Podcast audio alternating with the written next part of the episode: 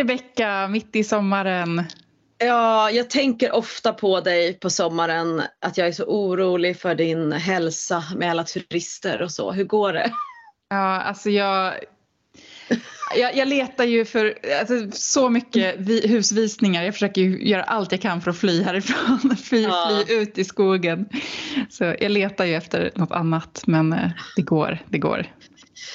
Du ja, det då? Du, du har ju också flytt Sverige till och med. Ja, jag har flytt Sverige och eh, faktiskt eh, åkt till Avalon i Bretagne. Oh. Mm. Jag har tänkt så himla mycket på, på den där platsen och den där skogen och allting som du berättade om. Jag skulle verkligen vilja åka dit.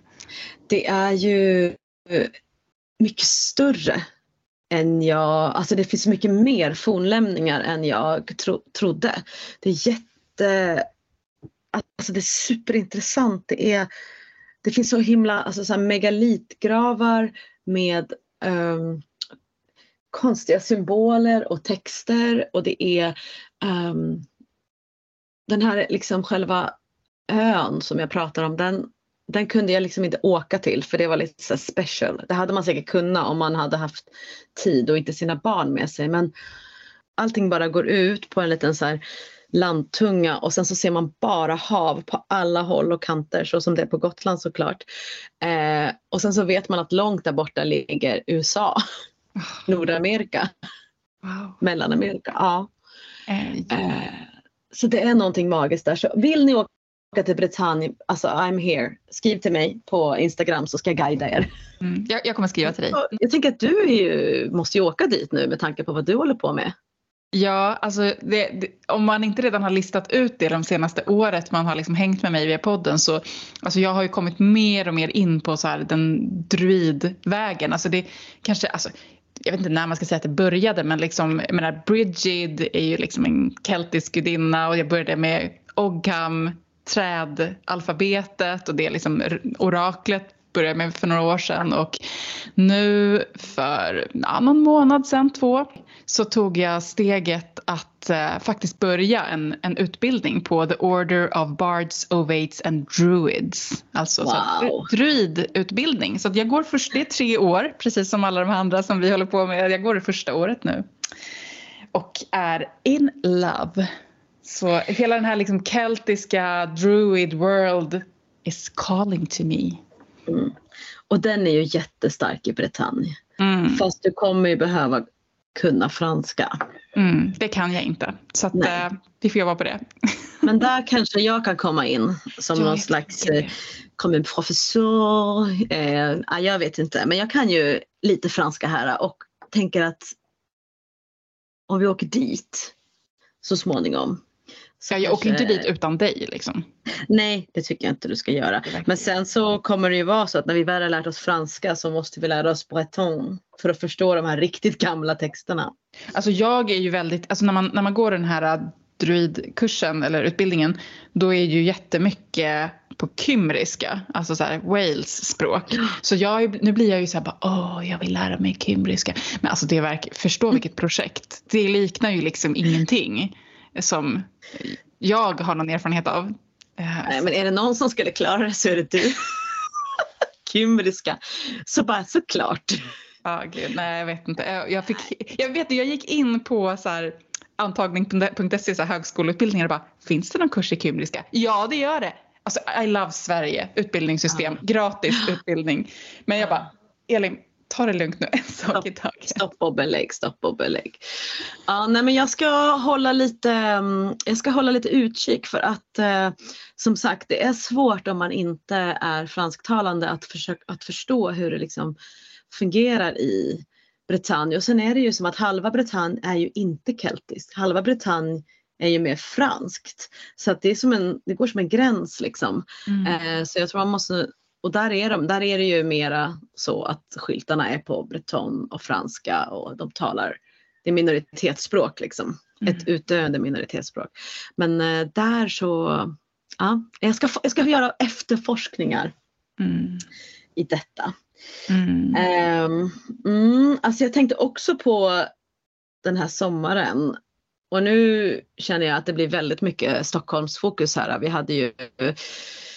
liksom pratade om en story tourist förra gången och komma till Stockholm och gå på den vandringen. Men jag måste ändå bara slå ett slag för, om någon har missat, att Moderna Museet har Monica Sjö-utställning just nu. Mm. Vem är Monica Sjö då, för de som inte vet det? Ja, så Monica Sjö är ju typ en husgudinna för många av oss. Hon är ju ekofeminist, konstnär. Eh, hon har alltså hon har jobbat med Starhawk. Hon har ju jobbat i, hon har bott, bott i Glastonbury till sin död.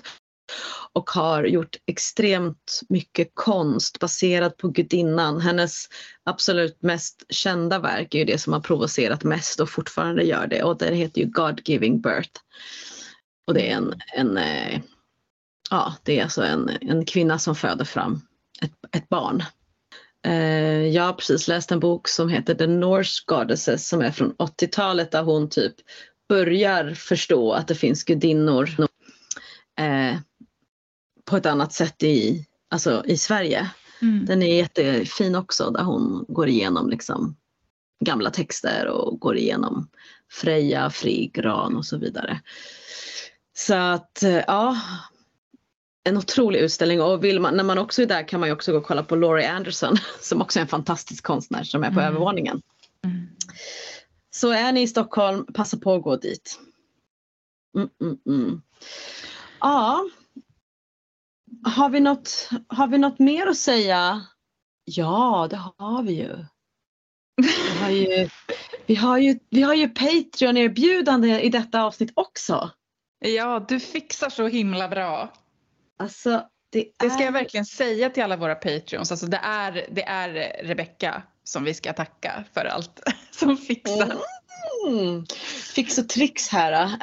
Eh, om det är Eldin som klipper så är det jag som fixar och trixar. Mm. Eh, men för här kan man faktiskt eh, släppa Stockholmsperspektivet och ta sig ut på vägarna.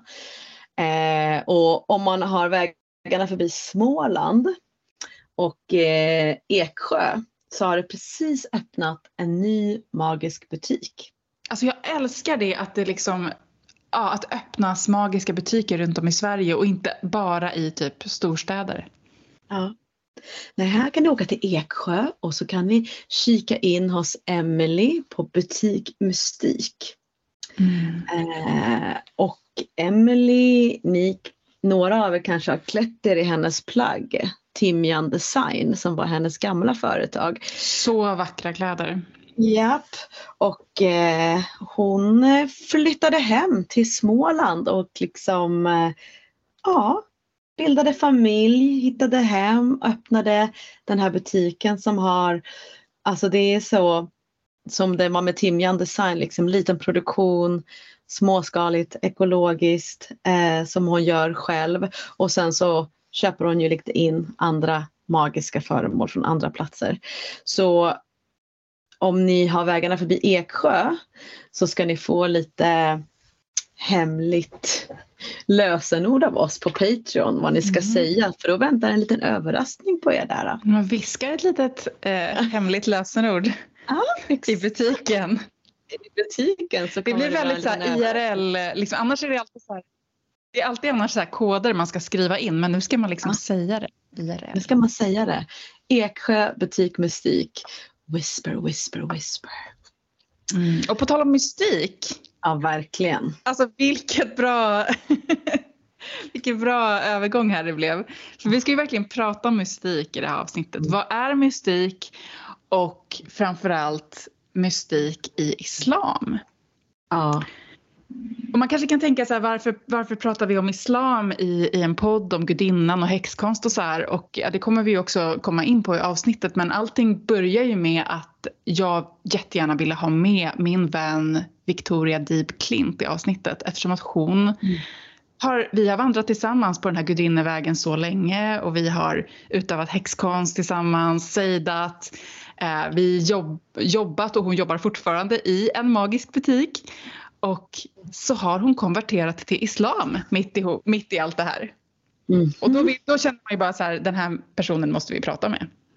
Ja, Gud, vilket samtal. Alltså att få prata om min favoritpoet Jalaluddin Rumi så mycket. Det var ju, I was taken by surprise. Oh, mm. Gud.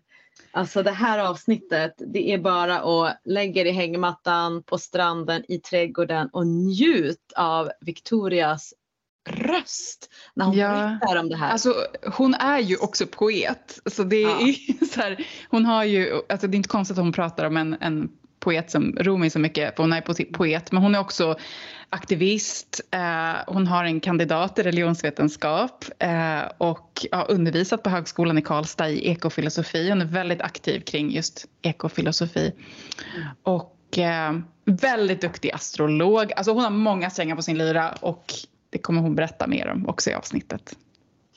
Alltså jag säger bara, det här var som så här soothing for the soul. Mm, mm, mm, mm. Välkommen Victoria.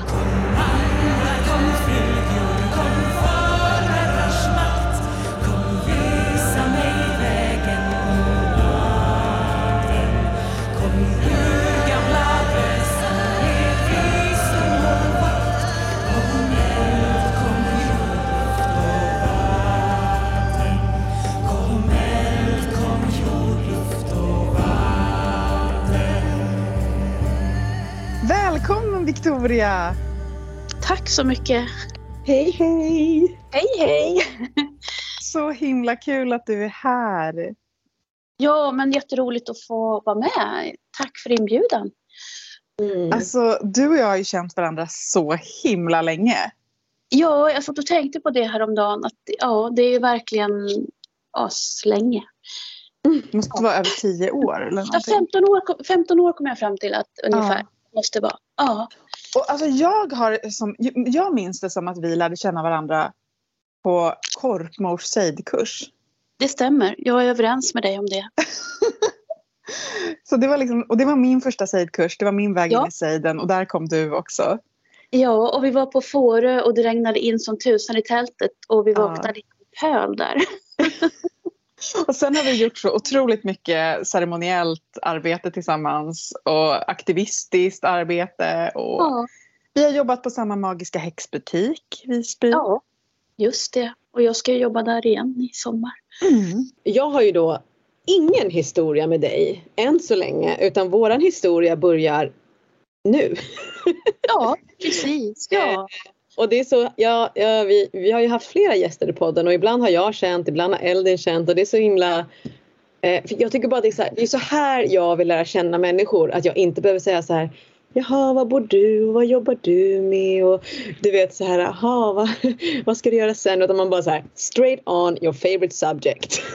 Ja, eller alltså, hur, det är, jätte, det är ett jättebra sätt och jag tänker att det är också ett sätt att komma förbi en massa yta som lätt uppstår liksom i, i mötet med människor.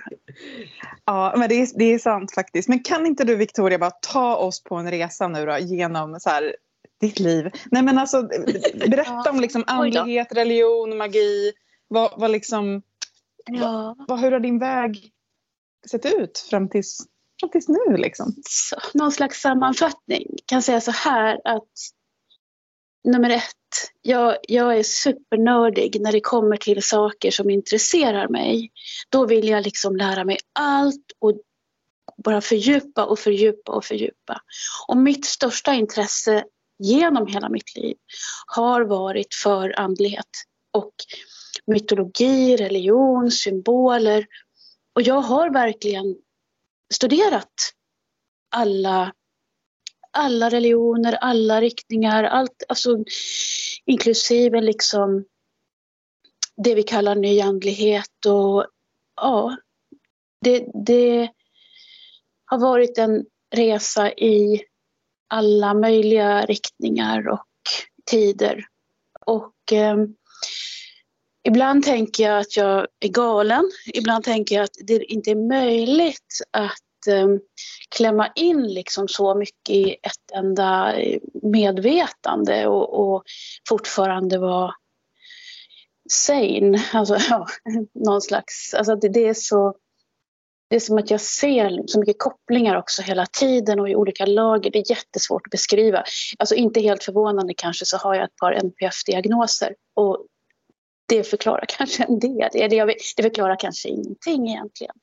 Men efterhand så har jag i alla fall kommit att försonas med att, att jag på något sätt är liksom den typen av människa som bara måste in i grejer och fördjupa dem och försöka förstå dem ifrån olika håll och perspektiv och sådär. Mm.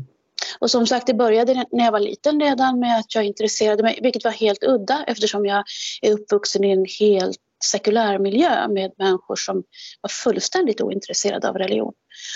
Och jag började liksom, ja, jag började söka jättetidigt och jag provade och jag testade olika, ja, oh, vad ska man säga, som började lä- jag läste, jag kommer ihåg när jag var, när jag var åtta, nio år så ja, då hittade jag någon, någon artikel om den, den eh, amerikanska ursprungsbefolkningen. Alltså, det var väl väldigt fördomsfull, jag menar, det var säkert, om jag hade läst det nu hade jag väl baxnat, men det var så spännande det där, ja, men det var människor som på en annan plats i världen och de levde närmare naturen och Och jag har som en väldigt, det har varit också helt centralt i mitt sökande att jag har vad kanske en psykolog eller psykiater skulle kalla ett magiskt tänkande.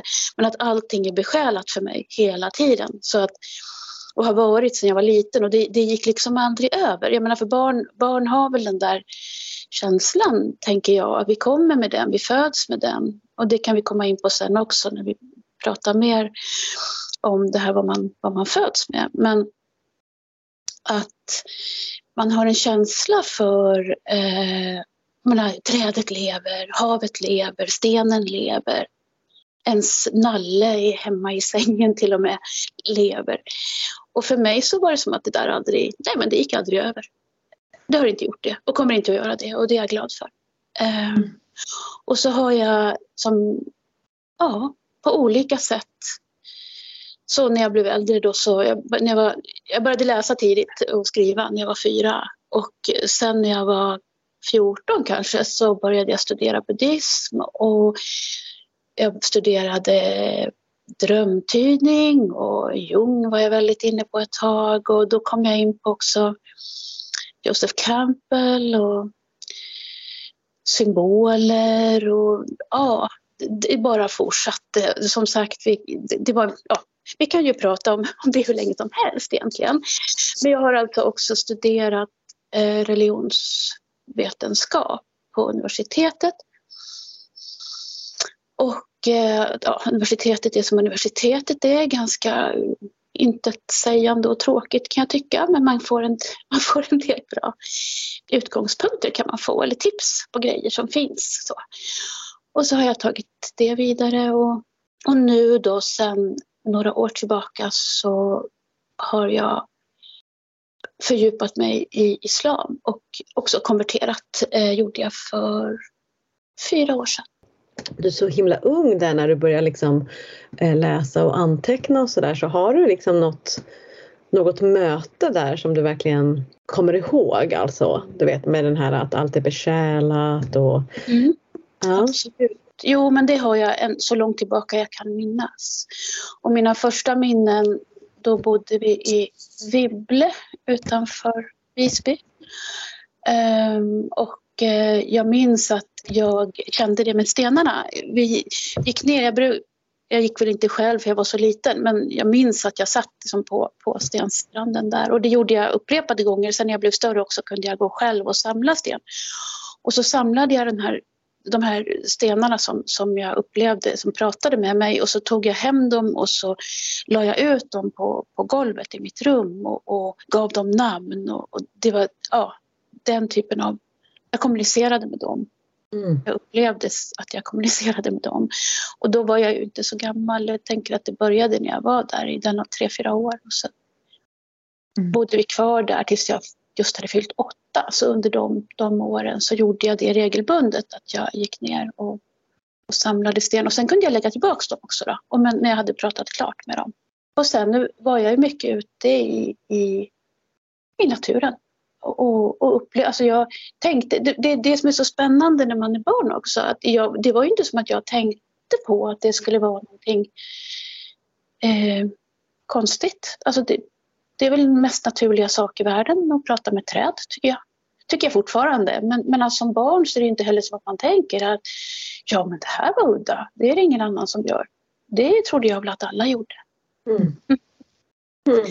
Alltså du är också med i, du är med som respondent i, jag vet inte om det är båda mina uppsatser, kandidat, magister eller bara en av dem.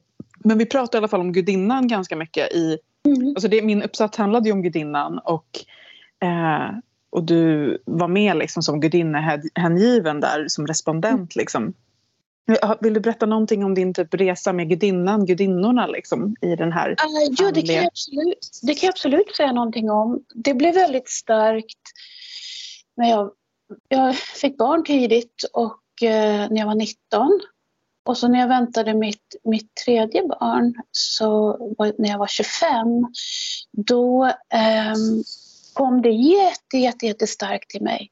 Att jag upplevde verkligen att gudinnan, eller så den, som den, den feminina aspekten av det gudomliga, vad vi än kallar det, men gudinnan talade till mig och gen, alltså, i min kropp väldigt starkt också i den här graviditeten, och att jag drömde och jag hade visioner av kvinnor i, genom historien som, som hade upplevt olika saker. Och det kom spontant, alltså det var inte någonting jag direkt sökte, utan spontant kände jag att jag var anknuten till alla kvinnor genom historien som hade, ja, som hade varit gravida.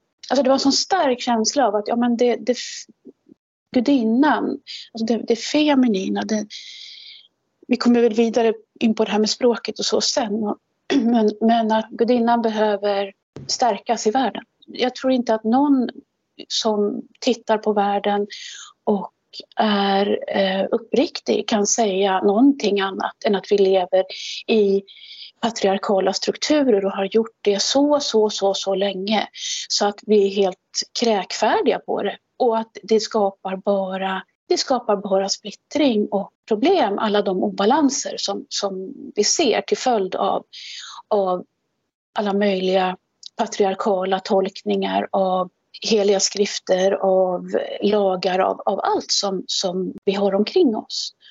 Och där behöver, där behöver det skapas ja, en, en balans och en, en...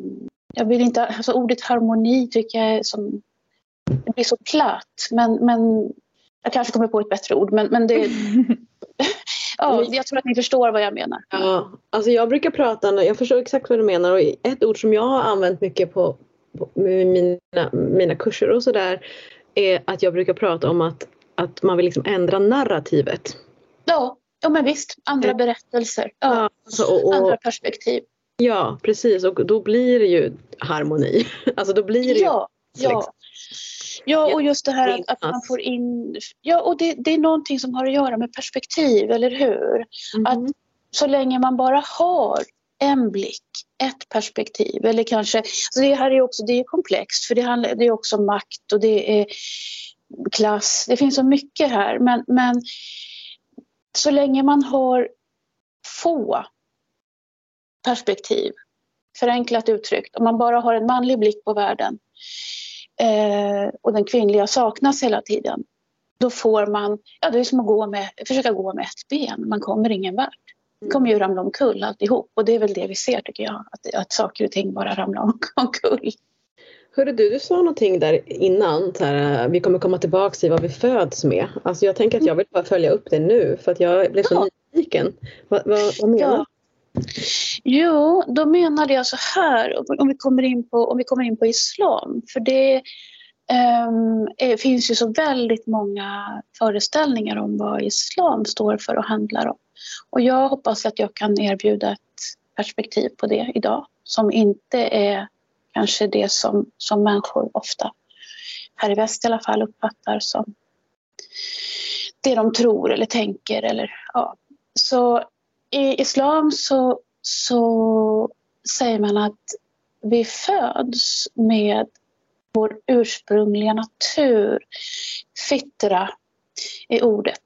Så fitra är vår ursprungliga natur som är helt ren och oskuldsfull. Alltså det finns, vad jag säger är att det finns alltså ingen arvssynd. Mm. Som man nu tänker för... i, i, i många grenar av kristendomen. Just det.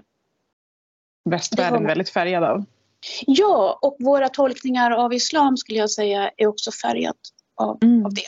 Men det, mm. det med tolkningar kommer vi förstås vidare till. Men, men när det gäller fitra så, så är, är alltså utgångspunkten att den här, vi föds på det sättet och det bär vi med oss genom livet. Alltså vi kan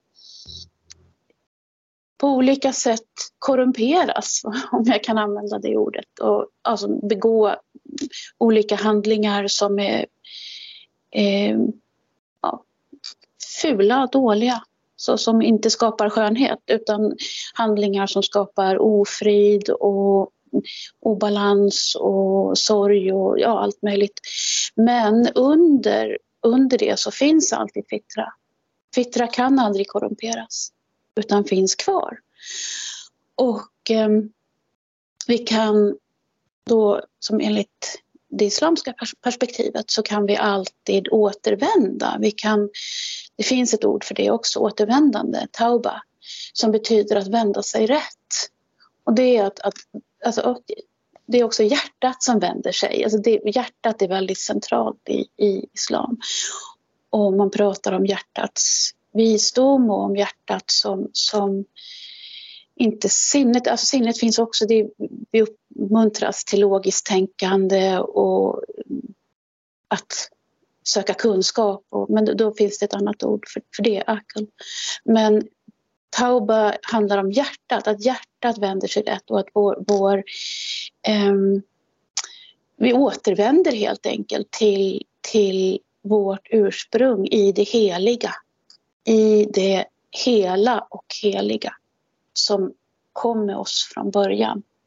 Är det som en slags själsbegrepp eller? Nej, själen finns också. Själen mm.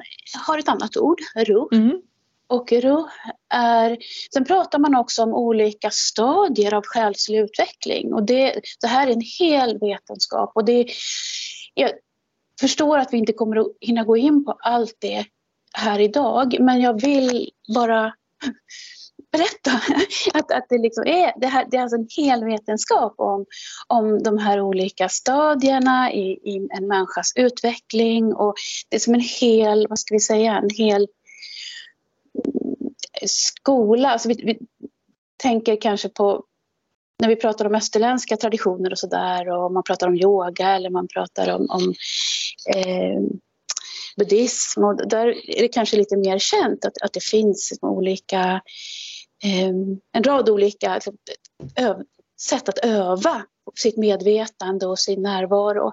Det gör det i islam också. Det finns meditation finns till exempel, och eh, det finns intro, introspektion och det, det, allt det här finns även i islam. Eh, och bland annat så finns eh, då en, en kunskaps, om vi kallar det för en kunskapsväg, det, det, för det är vad det är, eh, olika tekniker för hur man, hur man tränar upp sin närvaro och sitt som inre seende och sin eh, ja, sitt, sitt hjärta och, och sin själ.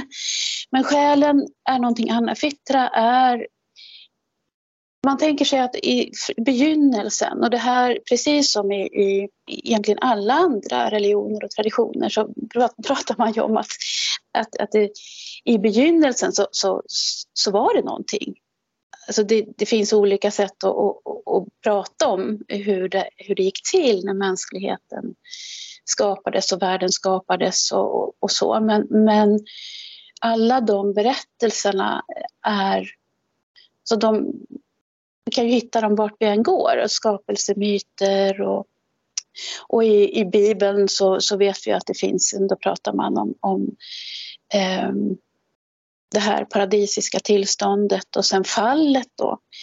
I Koranen så pratar man också om Gud skapade människan och blåste in sin ruh, alltså sin ande i, i människan. Så att människan har liksom den här, det gudomliga fröet i, i sig, och att sen, det som hände sen var att människan glömde. Så istället för ett fall så har vi en glömska. Och mm. det som människan glömde var, sitt, var, var sin Gud, men också sitt eget gudomliga ursprung. Mm. Och därför finns det ingen arvsynd. Det, finns, det, det var en glömska, och varje, i varje stund så kan människan återvända till sin medvetenhet om, om det gudomliga.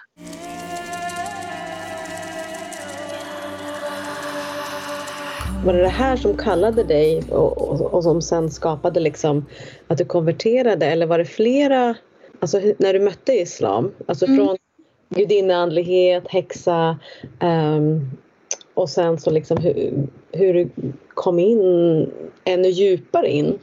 Mm. Var det genom det här som du just pratade om? Det var flera saker. Det var inte kanske, ja det här är en del av det, men det var flera saker. Och det, tack för att du frågar, för det är ju också viktigt. Jag, bör, jag läste en kurs, en islamkurs på eh, universitetet. Och så tyckte jag att ja, den kursen var ju inte något vidare, kan jag säga helt ärligt. Eh, men eh, den gjorde mig nyfiken på att ta reda på mer. Och det här är väl, ja, det måste vara tolv år sedan kanske. Och... Ja, precis. Och så läste jag den och så började jag ta reda på lite mer, forska runt lite. Um, och då var det som jag hittade som först grepp tag i mig var poesi. Och nu i, i dagsläget så, så känner nog alla till Rumi, poe- den stora poeten, sufi-poeten. Eh, för att han har fått liksom en väldigt, väldigt genomslag, eller i alla fall delar av hans ja, citat och lösryckta saker ur hans, ur hans produktion. Alltså, det, men jag, jag kom i kontakt med, med poesi. Och då, hans poesi och, och Hafez, eh, som också var en stor, vad vi kallar då här i väst, sufi-poet. Och det var... Det var kanske det som, som verkligen satte mig på spåret. Och jag kände att ja, men här, här finns det någonting som är så oändligt. Um, för det är väl också grejen med mig att jag liksom nöjer mig inte. Jag, eftersom jag hela tiden vill fördjupa och vill vidare så, så vill jag komma med språket. Jag är ju också väldigt intresserad av språket och skriver mycket och sådär. Och jag vill liksom genom språket försöka komma så nära andligheten som möjligt. Om, om det makes sense. Men så, så, ja, så känner jag. Och, och när jag till poesi överhuvudtaget har dimensioner som, som, är, så, som öppnar upp för den möjligheten. Och när jag kom i kontakt med Rumi så, så var det jätte, det var avgörande för mig. Sen var det någonting annat som gjorde att jag konverterade till sist. Det här var, pågick ju under några år då, och jag liksom läste parallellt med att jag gjorde allting annat. För att jag är väldigt så, alltså jag är väldigt inkluderande. Alltså jag jag um, tror att det finns många rätta sätt att göra saker, och att det handlar om att hitta sin... sitt sätt och sin väg. Och eh, när jag hade hållit på att studera, jag flyttade till, från Gotland till Hellefors tjugosjutton för att jobba på S F I.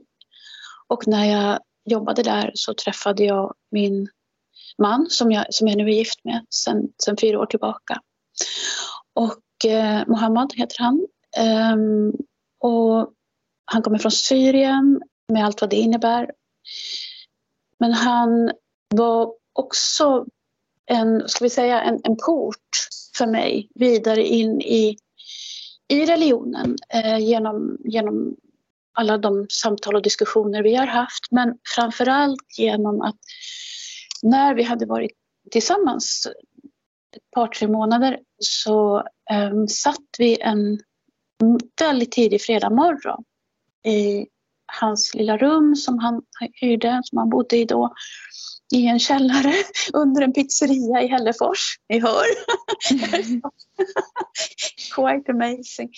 Men vi satt där under pizzerian. Och det var fredag morgon väldigt tidigt i november. Och han sa att ja, men, nu ska jag be. Och jag hade varit med tidigare när han bad. Men den här morgonen som var ganska mörk och murrig, ni kan tänka er, som regnig novembermorgon i en källare med väldigt litet ljusinsläpp. Så plockade han fram i alla fall sin bönematta och så sa han att ja, men, men du, jag frågade, är det okej? Okay? Kan, kan jag bara sitta här? För det var ju ganska trångt också i det här rummet. Ja, så, ja men det är klart, du kan, du kan sitta på sängen du. Så. Och så när jag satt och i det att jag såg honom be. Och, och som det, ja, jag, jag satt där och iakttog honom, men det var samtidigt en vad jag skulle beskriva som en mystikupplevelse av att någonting bara öppnade upp. Jag, jag vet inte var, alltså i mig eller mellan oss eller i det här rummet. Alltså, vad vet man? Alltså det, det är väldigt, väldigt svårt. Det kan jag inte beskriva. Alltså det går ju inte riktigt att beskriva en mystikerfarenhet. Men, men det jag kände var att det tog tag i mitt hjärta och drabbade mig. Den här upplevelsen av att sitta där med honom, se honom be och höra honom uttala de här orden som är i bönen, som, som är på arabiska. Och jag förstod väldigt lite av språket, men jag, jag bara drabbades av den här upplevelsen och, och sa till honom att jag vill också lära mig det här. Jag, vill, jag lär mig, visa mig hur man ber. Jag vill, jag vill också uppleva det här. Det var den avgörande händelsen. Det låter verkligen väldigt mycket som att, som att liksom ingången till islam... Vi började ju prata ganska, ganska intellektuellt nu om, eh, om den här liksom teologin bakom eh, ursprunget och hur man föds och sådär. Men att din ingång var mycket mer så här mystik, sinnlig, inte så intellektuell. Utan att det liksom, det är som, poetisk och den här mystika upplevelsen liksom. Ja, ja, precis så. Verkligen. Och sen har jag tillägnat mig också intellektuell kunskap. Mm. Det började med att jag läste den här kursen på universitet, men den kunde jag verkligen ha varit utan, tänker jag idag. Det, det, den var bara, det var väl bara ett sätt för mig att komma på spåret, om man säger. Men, men, för det ledde mig liksom vidare till lite annat som, som jag hade nytta av. Och, och jag hade varit i kontakt med både Rumi och Hafez tidigare innan jag läste den kursen. Men det var som att, ja men sammantaget som små pusselbitar och steg. Men den, den, avgörande, den avgörande händelsen var den här. Och jag tror inte heller att jag hade, jag hade inte konverterat om jag inte hade haft den här mystika upplevelsen. Det, det hade inte räckt för mig med, med någon slags intellektuell, vad ska vi säga, alltså, som att jag hade, hade tänkt att ja, det här verkar rationellt, men så funkar inte jag. Eftersom du också är religionsvetare, Victoria, och är bra med ord. Det här mystiker, mystik upplevelse, mystik, mysticism. Mm. Skulle du kunna förklara och definiera det lite grann? Ja, jag skulle säga först och främst att det är en bortomspråklig erfarenhet. Alltså en erfarenhet som är... Um, bortom vad vi egentligen kan beskriva, men som vi försöker närma oss med språket på olika sätt. Till exempel genom poesi eller musik. Um, jag skulle också säga att en mystik erfarenhet är genomgripande. Alltså den, det är inte bara en, det är inte bara en tanke eller en känsla, utan det är någonting som på något sätt rubbar hela ens tidigare erfarenhet. En ny erfarenhet som på något sätt hänger ihop kanske med alla ens tidigare erfarenheter, men samtidigt tar den ut ur den kontext där man upplever sig befinna sig. Så att den på något sätt ställer liksom ens liv eller ens medvetande på ända och, och tillför någonting, någonting nytt. Alltså det är någonting som, som, som öppnar en, en ny öppnar en port som man inte ens visste fanns där, och det bara flödar in ljus. Och jag tror att det bästa sättet att beskriva mystika erfarenheter är just som genom symboler och ja, poetiskt, musik, musikkonst. Många, många konstnärer hämtar mycket inspiration ur mystikerfarenhet. Mm. För mig i alla fall har det varit upplösandet av min upplevelse av själv. Alltså i mitt vardagsliv så jag, menar, jag går runt och pysslar med saker och uppfattar mig som någorlunda, någor, i alla fall någorlunda sammanhängande. Men i de här mystika ögonblicken och erfarenheterna så är det som en upplösning, alltså ett uppgående i, i allting annat. Jag tänker också på liksom att man kanske kan förstå det mystika, alltså i motsats till när man förhåller sig till religion och det gudomliga mer så här logiskt och rationellt liksom. Eller så här, för jag tror jag tänker också att många människor som inte själva är religiösa tänker på religion som ett så här väldigt medvetet eller så här, eh, jag tror på det här, jag tror att det är så här, här är mitt system liksom. Mm. Medan det mystika är ju en upplevelse, att det är liksom inte en tanke så mycket som en upplevelse. Ja, exakt. Vi pratade förut om mitt, mitt liv och mina upplevelser. Det är väl också de här, prata med stenar eller prata med träd och uppleva sig som ett med naturen är ju också en mystikerfarenhet. Och det är ju någonting som har varit återkommande i mitt liv. Och jag, jag grundar som mina stora livsval på, på det. Om, om, eller ja, i den mån man nu gör det. Men, men jag, i alla fall när jag... Som, jag vet inte hur mycket man väljer, det är, en, det är en diskussion man kan ha också. Men, det här, men, men någonstans ändå, det jag upplever att jag kan välja och det, det jag känner att ja, men här blir jag ledd i en riktning. Så behöver jag den kroppsliga mystika erfarenheten för att verkligen känna att jag är rätt. Alltså jag är, du vet... Det här är så, här, så stort för mig. För att det här med Rumi. Alltså min son heter det. I andra. Det är sant. Jag träffade Rumi. Jag var, alltså det här är bara en liten. Det är ditt program. Jag måste bara. För jag har så himla liknande upplevelse. Jag var i Belarus. Vitryssland på turné tvåtusen. Och det var liksom bara allt så himla galet hela den resan. Men jag köpte, där kunde man köpa C D-skivor på så här marknad. Och jag bara köpte jättemånga. Och i en av dem så låg liksom Deepak Chopras Gift of Love. Rumi. Ja visst, ja ja, oh ja, ja det vet jag. Jag hade ingen aning om någonting. Och bara satte på den. Och en av de första är en Rumi-dikt som är um, I search for God and I found only myself. I search for myself and I found only God. Mm. And it knocked me out. Alltså mm. jag, jag, jag, var, jag kunde inte lyssna klart. Jag liksom där, det, var typ, det var typ orden som jag hade letat efter. Så att jag kan verkligen... Eh, alltså jag har kroppsliga, sensuella, erotiska upplevelser av Rumi. Eh, och jag, som jag på något sätt, så här, när jag fick mitt sista barn, jag bara... Jag måste på något sätt så här bara... Jag vet inte så här... Mm. Kan han döpa sitt barn till Rumi? Nej, men jag vet inte. Så han heter det andra namn. Han hatar ja. det. Det gör ingenting. Nej, men han, kommer, han kommer att älska det sen. Han kommer att älska det sen. Men jag bara, alltså var så fint. Och jag kände, jag kände när du berättade det här så var det som att jag återupplevde eh, den här förnimmelsen av Rumi som i sin tur ledde in mig till gudinnan. Ja. Eh, när jag liksom found only God så var det så här, jag är här. Jag är, och jag är feminin. Alltså jag är Gud. Så, ja. så starkt verkligen. Jag blev lite, jag blev lite berörd här, kände jag. Ja, men vad roligt, vad glad jag blir. Och så mm. fint att du berättar också. För det, um, det är ju väldigt, väldigt stark poesi. Och det är från no, någon som var, törstade som efter, efter Gud. Och verkligen ja, att beskriva den törsten och den hungern efter, efter Gud. Och att det är möjligt. Alltså det Vad vi, än, vad vi än då, jag menar Gud, gudinnan. Så det, det här är också ja, jättefint att du delar. Och det här är också någonting som jag absolut vill, vill nämna när vi pratar om gudsbegreppet. Så är det väldigt tydligt det, att i islam är det väldigt, väldigt tydligt att Gud är bortom allt som kan beskrivas.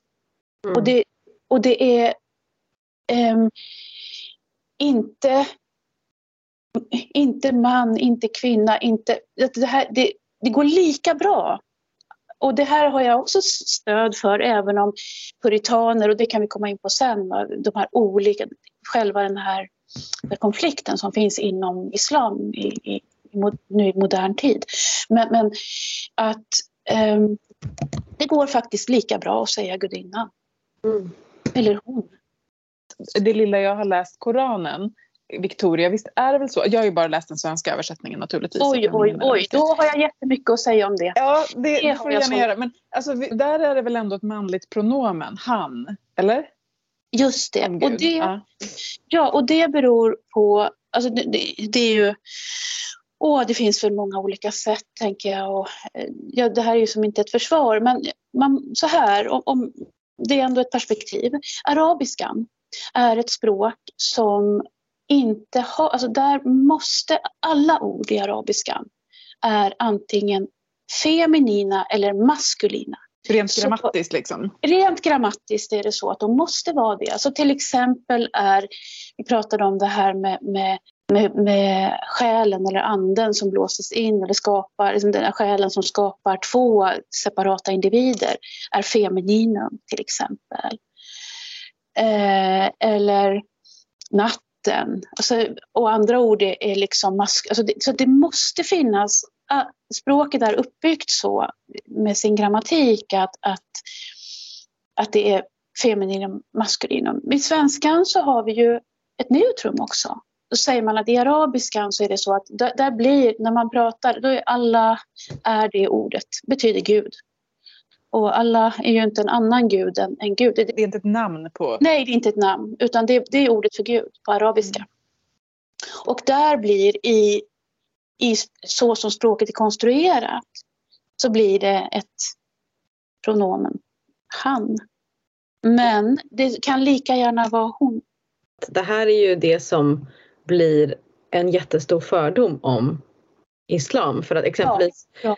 För, för mitt, mitt steg från Rumi, jag bara wow, sufism och wow, och bara började läsa på det och sen in på islam, och där var det som en vägg. Jag bara, men jag har ju precis upptäckt mig själv att jag, att jag är Gud, och så finns det inget som berättar att jag får finnas, för att jag läste ju också svensk eh, alltså att det blev han.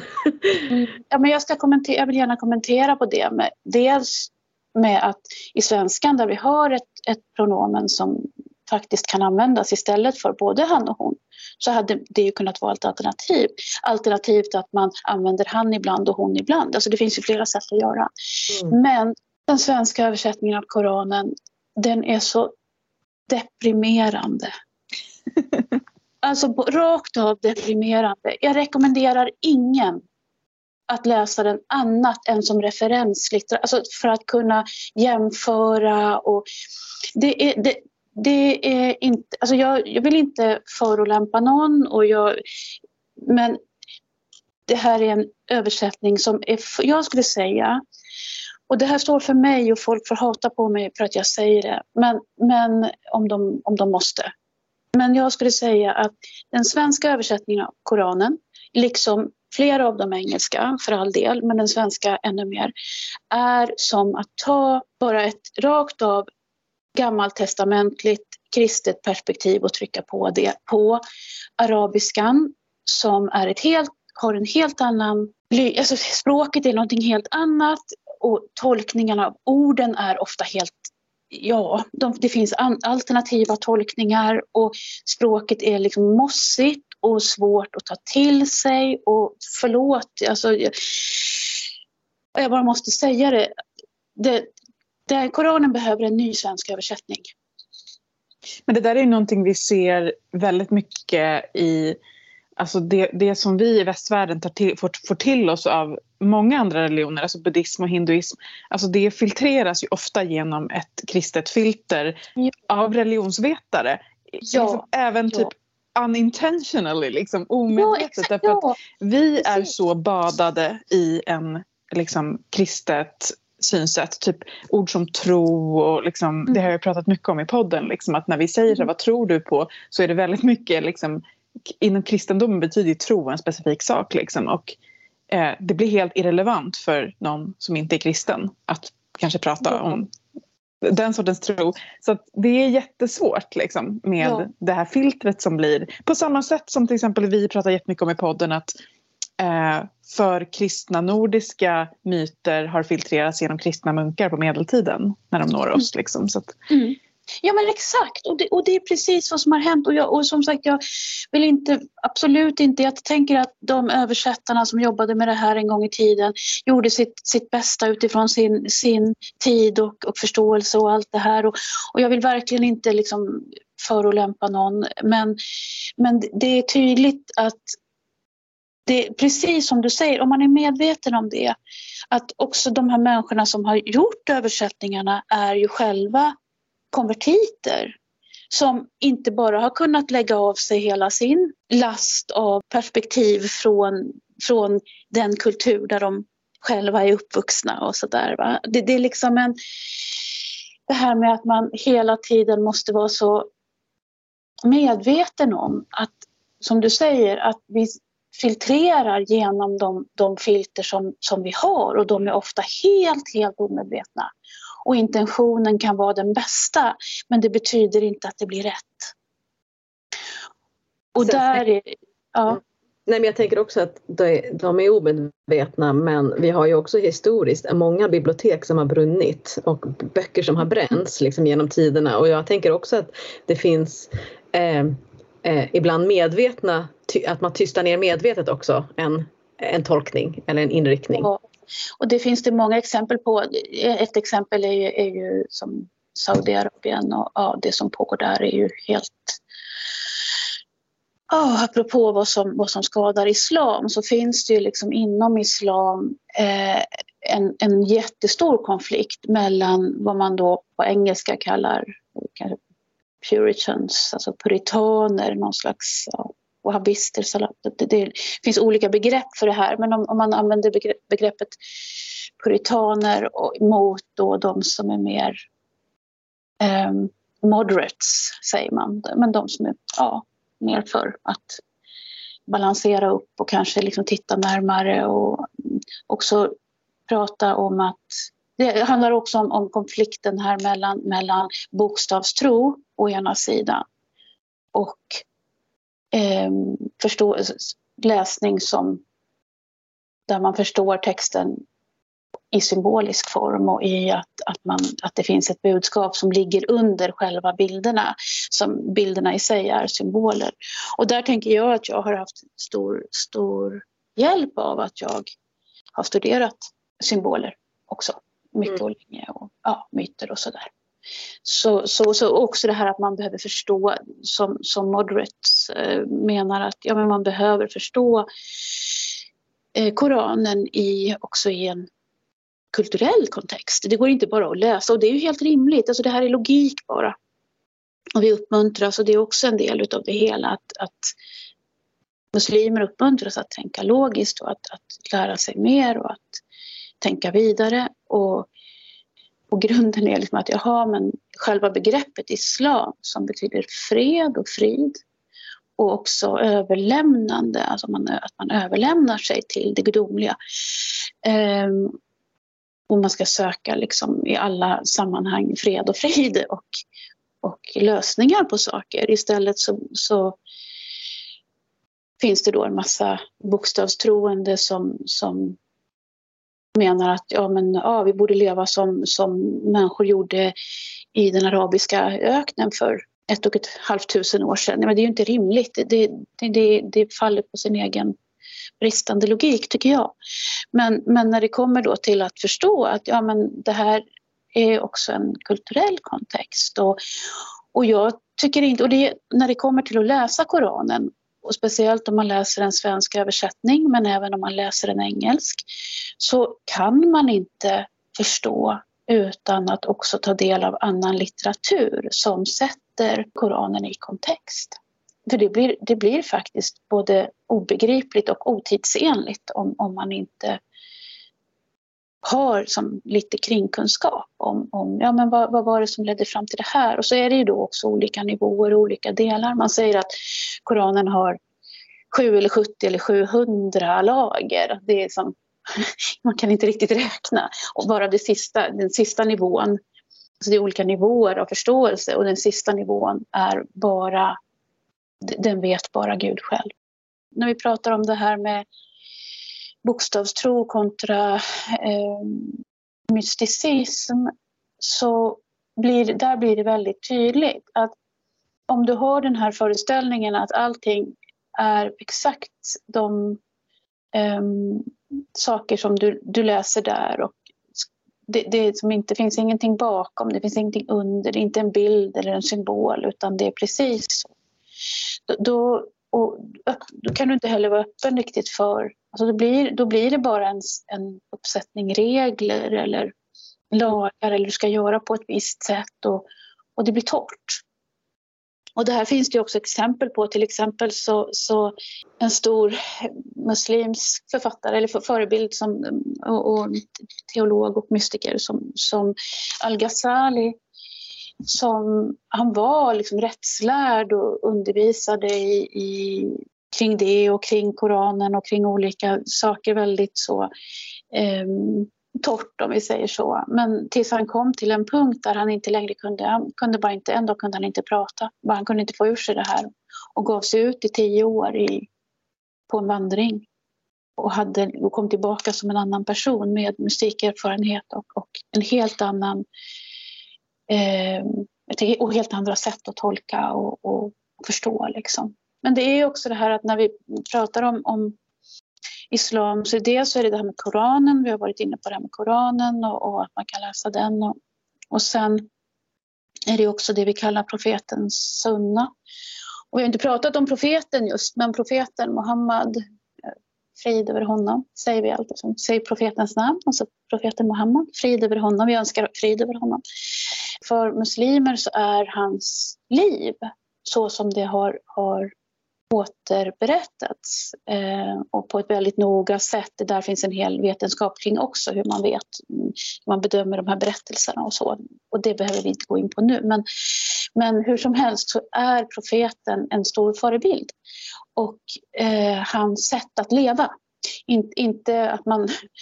Det finns ju de som... som skulle ta det väldigt bokstavligt också, men, men när man tänker sig att det här, när man har en förebild, så, så, så tittar man liksom och ser att ja, men vad, vad stod den här personen för, och hur, hur gjorde han och hur levde han sitt liv. Och det är en, en inspirationskälla för muslimer runt om i världen, och där är också en väldigt, alltså det, det stärker också liksom att, att prata om profeten sunna stärker till exempel icke-vålds Eh, icke-våldsprincipen.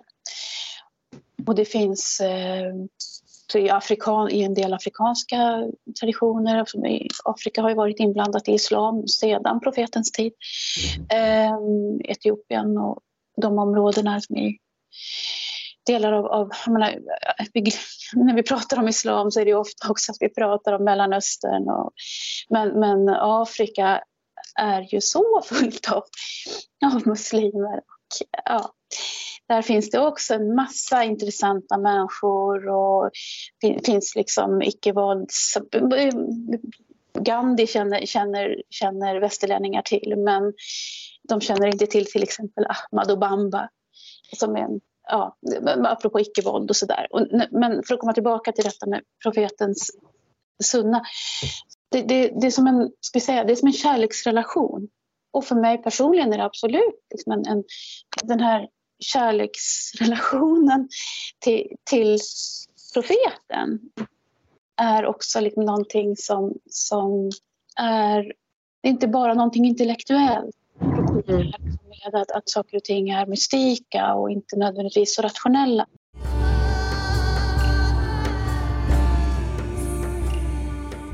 Hur blir din identitet i det här nu då? Liksom så här häxa och muslim, eller är det ja. identitet alls, eller har du fler identiteter, eller liksom vad, hur, hur landar man i allt? Ja, det är en bra fråga. Alla, för andra människor kan ju se det som en konflikt. Det är därför jag ställer frågan. Ja. Mm. Ja, men det är det kanske också. Men jag är inte så rädd för konflikter på det. Så inte i mig själv. Jag, jag, jag tror på mångfaldsmänniskan. Det är också mitt ekofilosofiska perspektiv. Att, att jag, på alla nivåer av, av skapelsen tror jag på mångfald. Och eh, jag tror också på mig själv som mångfaldig. Och det är också, om man ska prata Koranen så finns det stöd. Alltså att, att det är, ja men Gud, gudinnan, skapade oss som olika grupper och nationer och på olika sätt. Liksom, som en mångfald. Och det är menat så. Skapelsen är menad att vara mångfaldig. Mm. Men jag kallar mig inte häxa. Um, men däremot så är jag väldigt stolt över min, min bakgrund i, i liksom den. Och, och nöjd. Jag, stod, ja, men jag känner mig, känner mig bra med att jag har utforskat alla de här olika aspekterna av, av religion. Och om man tittar på tid, alltså tid är ju bara, vad är tid? Vi vet ju inte ens.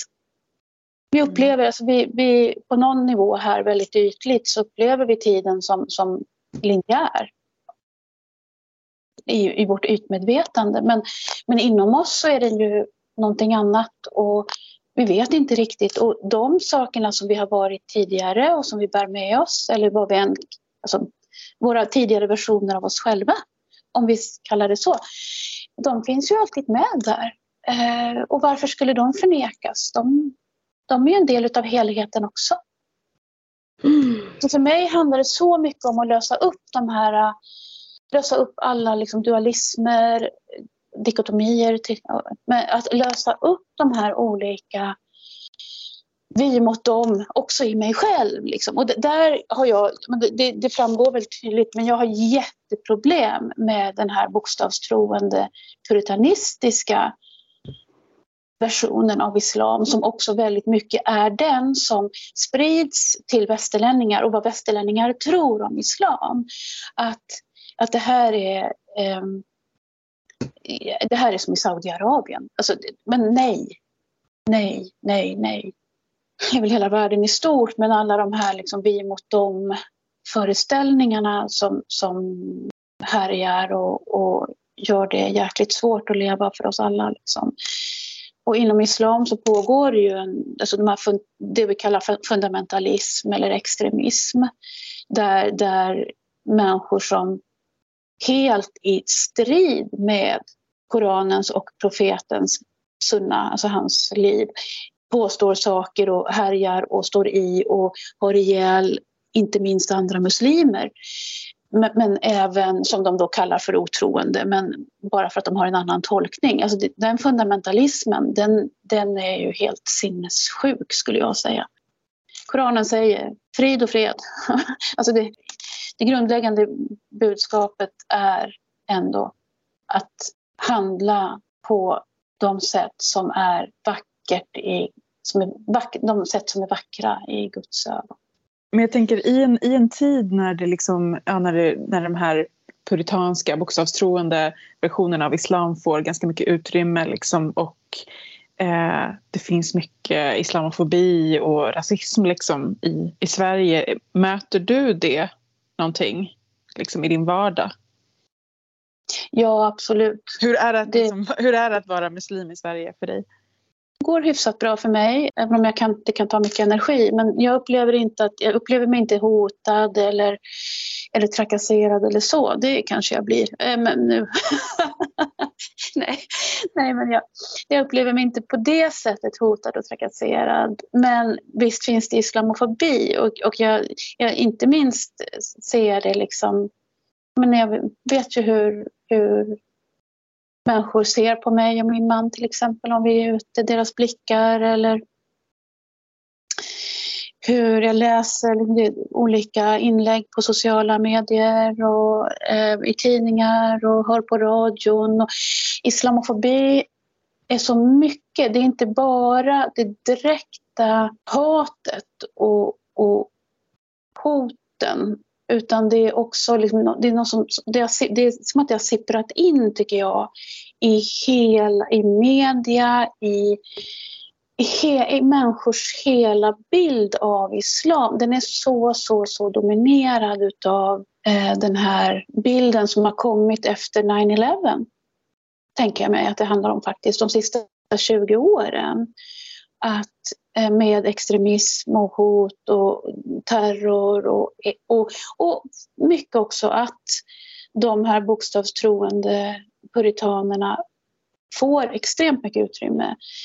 Vilket politiskt sett hänger jättemycket ihop med Saudiarabien och, och, och oljepengarna och, och hur de kan finansiera. Och det är en stor diskussion i sig, men det är jätteproblematiskt. Men, men det finns, det är som att man hela tiden blir betraktad med misstro. Och framförallt kanske det här att människor tillskriver en åsikter.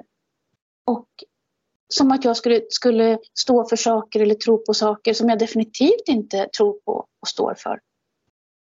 Och att det skulle vara som att jag liksom har köpt något paket eh, och nu har avsvurit mig alla möjliga åsikter och, och, och värderingar som jag aldrig någonsin skulle överge och som är djupt, djupt grundade i mig och som jag faktiskt finner stöd för också.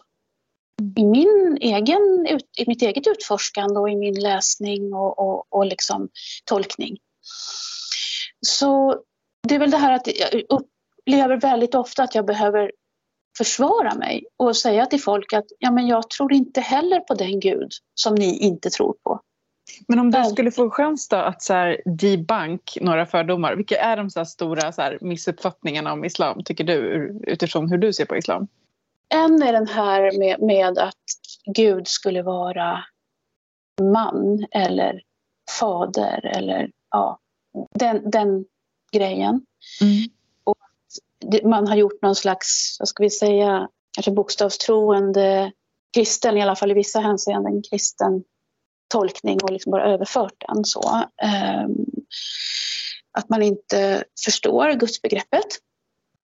Det, det är helt, det tycker jag är en central sak. Eh, att islam eh, propagerar för våld när det egentligen är tvärtom. Det är väldigt mycket som är liksom motsatsen till vad som egentligen finns där. Att islam förtrycker kvinnor. Och då kan jag säga, då säga så här att jag, när vi tittar på till exempel Saudiarabien, det är definitivt kvinnoförtryck. Ingen kan säga något annat. Det, det, eller ja, folk kan säga vad de vill, men i mina ögon, ja, det finns en massa kvinnoförtryck som, som, som görs i religionens namn.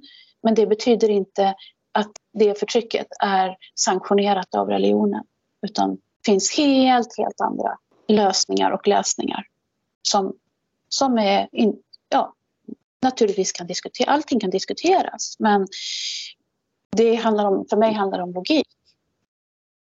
Om, om Gud säger att alla människor är lika mycket värda. Alla människor är jämlika, män och kvinnor är jämlika. Och eh, vi ska leva i frid med varandra. I skönhet med varandra. Ja, hur, hur går det ihop? Alltså det, för mig är det, är det helt ologiskt att, och till och med tog som bort i ståll att, att hävda att ja, men då, då kan man slå någon eller då kan man straffa någon eller tvinga någon till något. Nej. Och det är också, det står i Koranen. Det finns inget tvång i religionen. Det finns inget tvång. Inte för män, inte för kvinnor. Det är också upphävandet av, av hierarkier. Det finns så många fördomar som tyvärr då vissa grupper inom islam själva förstås bär på. Men det, det, det går ju inte att förneka heller. Jag förnekar absolut inte det. Men jag vill visa på alternativet. Sen, eh, ja, vad har vi fler för, för fördomar? Jo, fördomen om jihad. Och det är också en, en tolkning, så, alltså det här att jihad ska, att, att det ens kan förekomma. Eh, att, att man ger sig ut och pucklar på folk och slår ihjäl dem och, och beter sig som, en, som ett svin. Nej, det bryter, det bryter helt och hållet mot religionens grundregler. Så, så att det finns grupper som står för det och som har spridit den bilden väldigt framgångsrikt. Vilket jag också tänker beror på att det finns en, liksom en, den här biodomtänket och att en, en, ja, en, kanske en rädsla som går långt tillbaka. Alltså historiskt sett. Så det här med rädslan för någonting som är ja, annorlunda eller avvikande på något sätt. Alltså i den här podcasten är vi ju kritiska mot när religionerna går in och blir en del av samhällsstruktur, blir en del av liksom att bestämma över hur människor får vara, där man liksom har gått så långt ifrån Guds budskapet som det, som det möjligen är. Både i Toran, i, i, i, i Koranen, i Bibeln. Alltså, mm. Det finns ju inte belägg för att man får förtrycka eller kriga in the name of God. Utan det är ju, det är ju liksom så här, om man skulle hårdra det så är det ju så här... Ja, inom, inom islam så är det så här jävligt arga snubbar som har dåligt självförtroende som bråkar med kristna snubbar med samma dåliga självförtroende och ska hävda sig och ska man tjäna fett med pengar och så ska folk fucking lida. Men vad fan har Gud? Har Gud någonting med den där skiten att göra liksom? Så jag tänker, ingenting. ingenting. Så det, det, det behöver, alltså när man är... Eh, troende i en av de liksom, äldre världsreligionerna så behöver det lyftas upp just... Alltså, alltså, du är ju inte ensam om, om att ha en sån här relation till islam. Liksom. Men, det, men det är de här liksom, mystikerna inom mm. religionerna som behöver lyftas upp för att ändra narrativet. För annars blir man ju så här galen liksom, på de här mm. stora religionerna. Ja, eller hur? Ja, det ja. blir jag med. Och, det är faktiskt, och, jag, och som svar på frågan så, så ibland så känner jag så här, men det här är ju omöjligt. Jag kan inte... Hur ska jag kunna vara i det här? Det här är ju det är, det är så det är så mycket som är tokigt. Hur, hur ska, men då då åt för mig handlar det om att återvända till det mystika perspektivet. Att det finns ingenstans någonsin som jag har hittat så mycket skönhet, så mycket kraft, så mycket ljus som jag har hittat i det mystika islam. Och det är vad som på något sätt gör att jag känner ja, men det, ja, det, är därför jag, det är därför jag är muslim. För att jag faktiskt hittar det.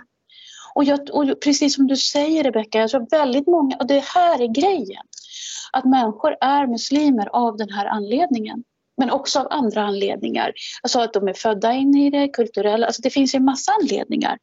Men för mig som kom, kom liksom via alla andra religioner och så, efter, det är som en, re, en del av en jättelång resa i, i andlighet och religion så är, är det ju, jag hade ju varit galen om, om jag hade liksom om det hade varit någon, så här, någon bok, bokstavstroende puritan som, som lockade mig. Det hade ju varit, alltså då hade jag ju behövt lägga in mig på, på psyket tänker jag. Förstår ni hur jag menar? Mm. Alltså, Det men det, har du känner du att du har mötts av det? Att folk bara så här, nu har Viktoria konverterat till islam. Hon, har hon liksom tappat det typ? Eller liksom, ja, ja, hon blivit ja. en annan person? Ja, och det är det som gör mig mest ledsen. Det har gjort mig otroligt, otroligt ledsen. Det förstår och gör, jag. Och gör fortfarande. För det är en sån stor sorg. Att människor som jag på alla sätt respekterar... Jag, men, Människor har inte förändrat andra människor, oberoende av deras tro och allt. Vilka de är.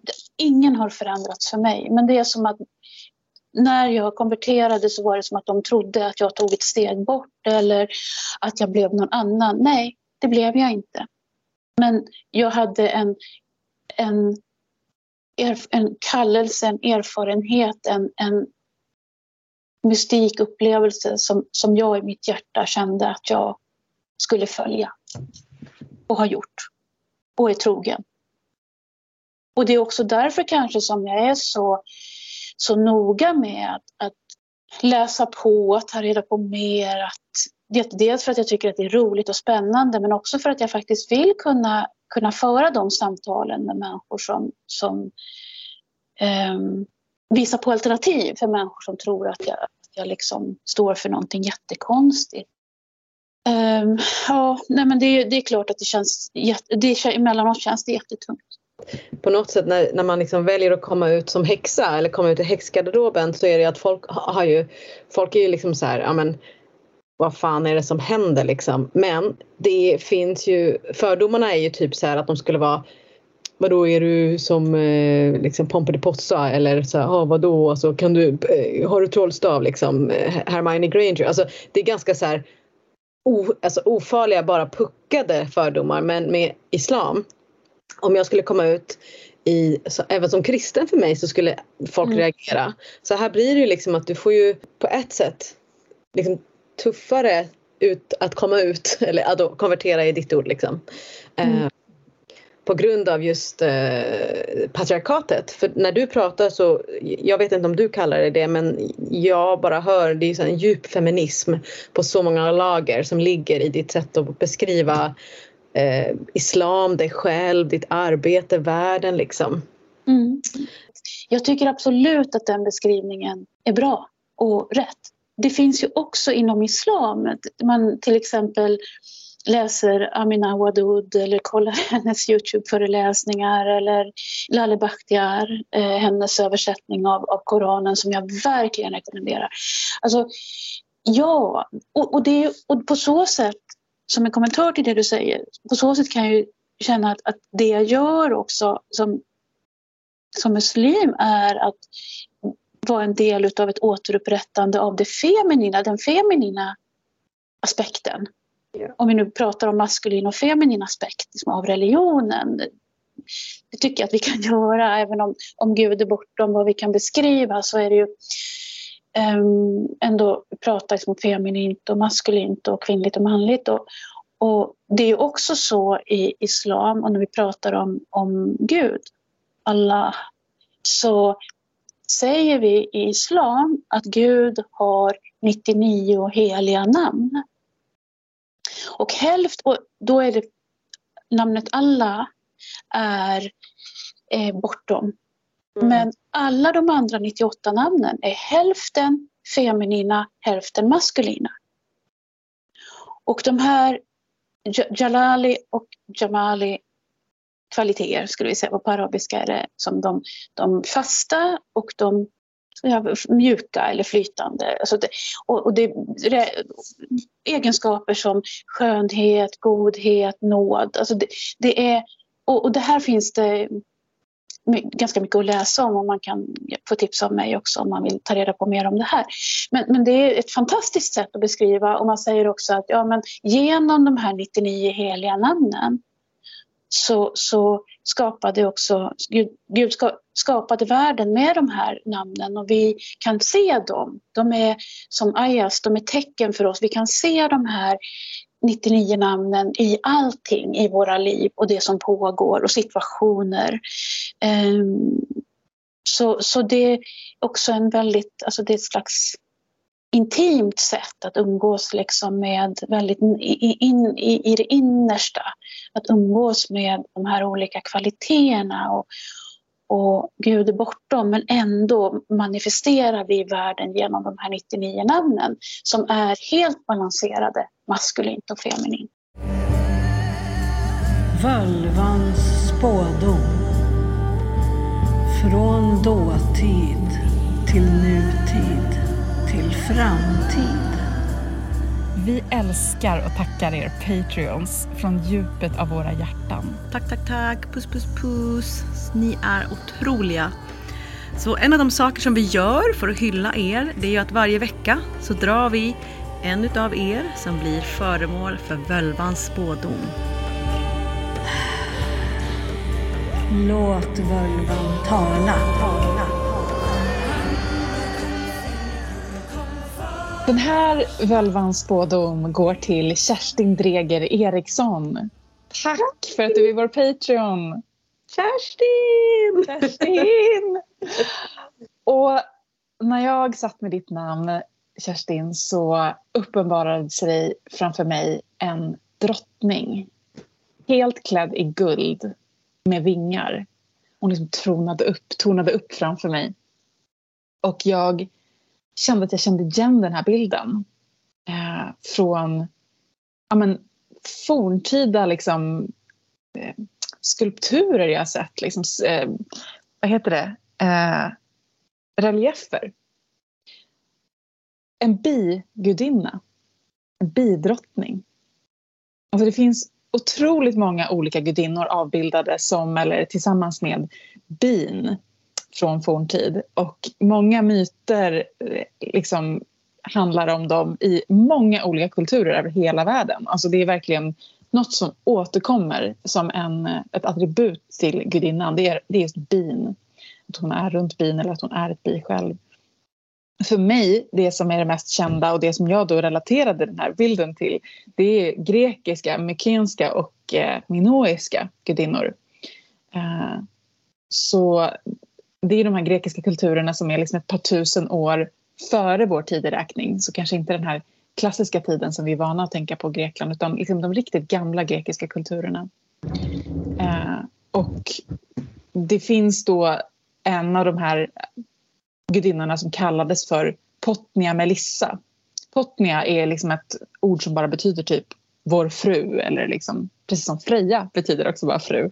Eh, och sen så då liksom ett, ett efternamn, Melissa, som på grekiska betyder bi.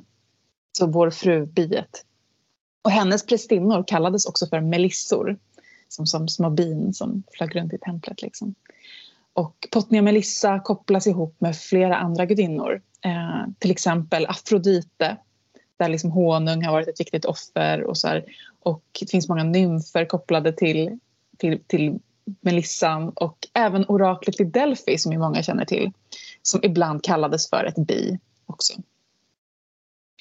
Eh, jag kände mig otroligt så här, tagen av den här liksom, uppenbarelsen, den här bigudinnan. Och liksom, när jag kände så här in, vad, vad handlar det här om? Vad handlar mänsklighetens liksom, otroliga vördnad inför bina historiskt?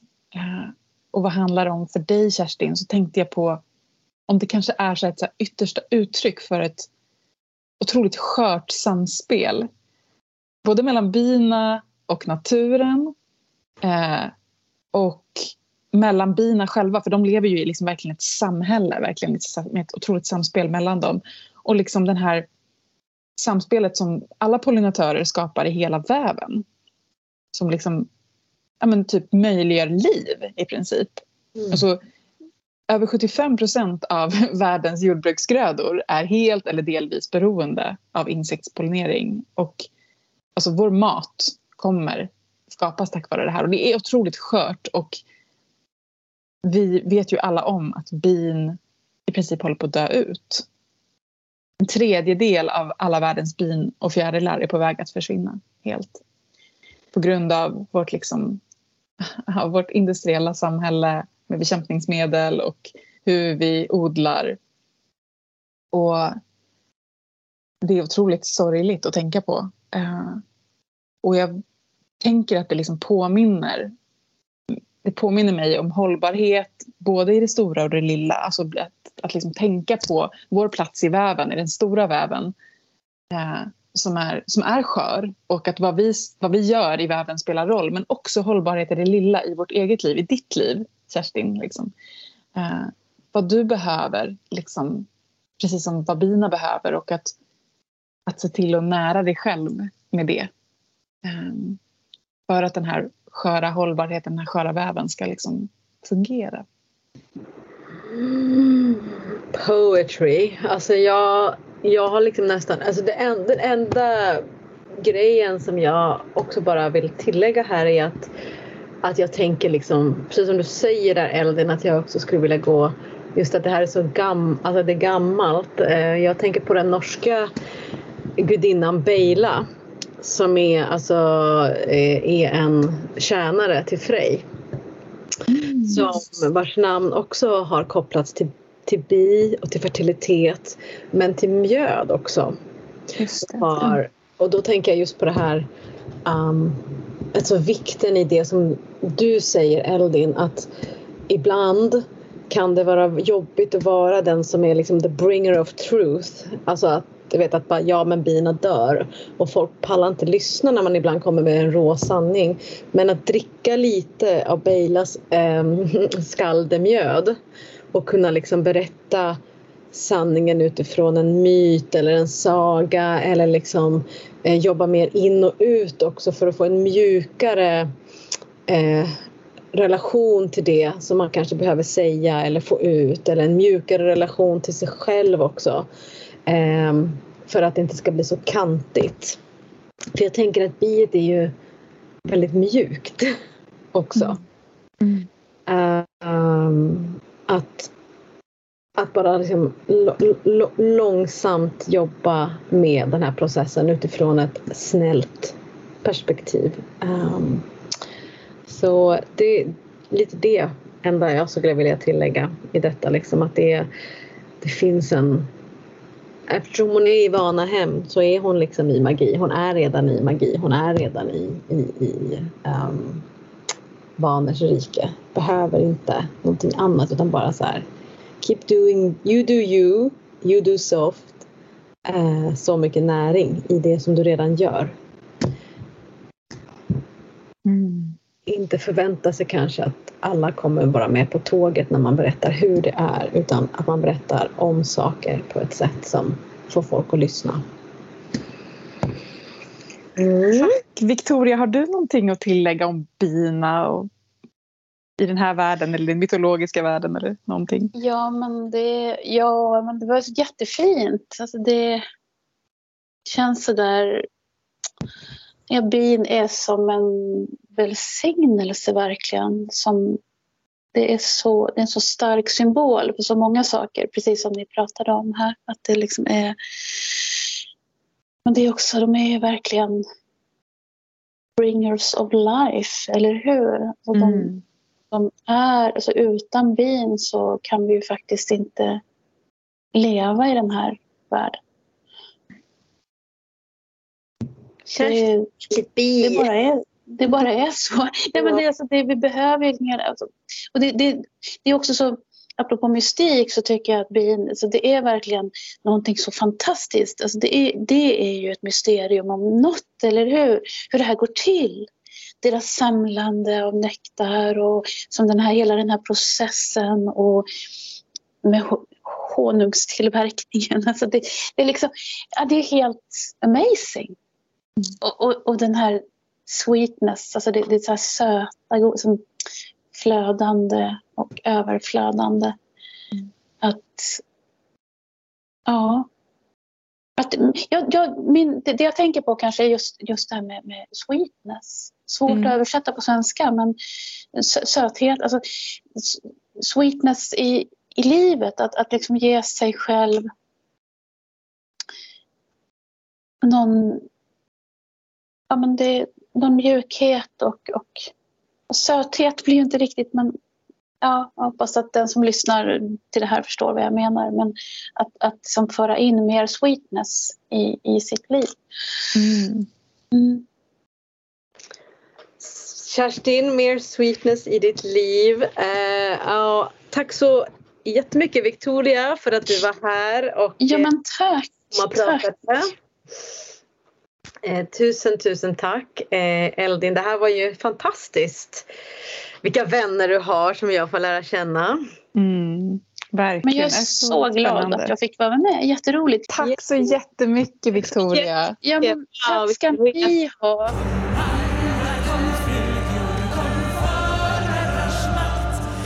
Vill du stödja vår podcast ytterligare så kan du betygsätta podcasten. Prenumerera på podcasten för att öka vår synlighet. Bli medlem på Patreon så får du dessutom en massa häxiga benefits. Gå in på patreon.com slash formodrarsmakt. Och vill du ta del av ytterligare samtal med likasinnande, bli medlem i Facebookgruppen Förmödrars makt eftersnack.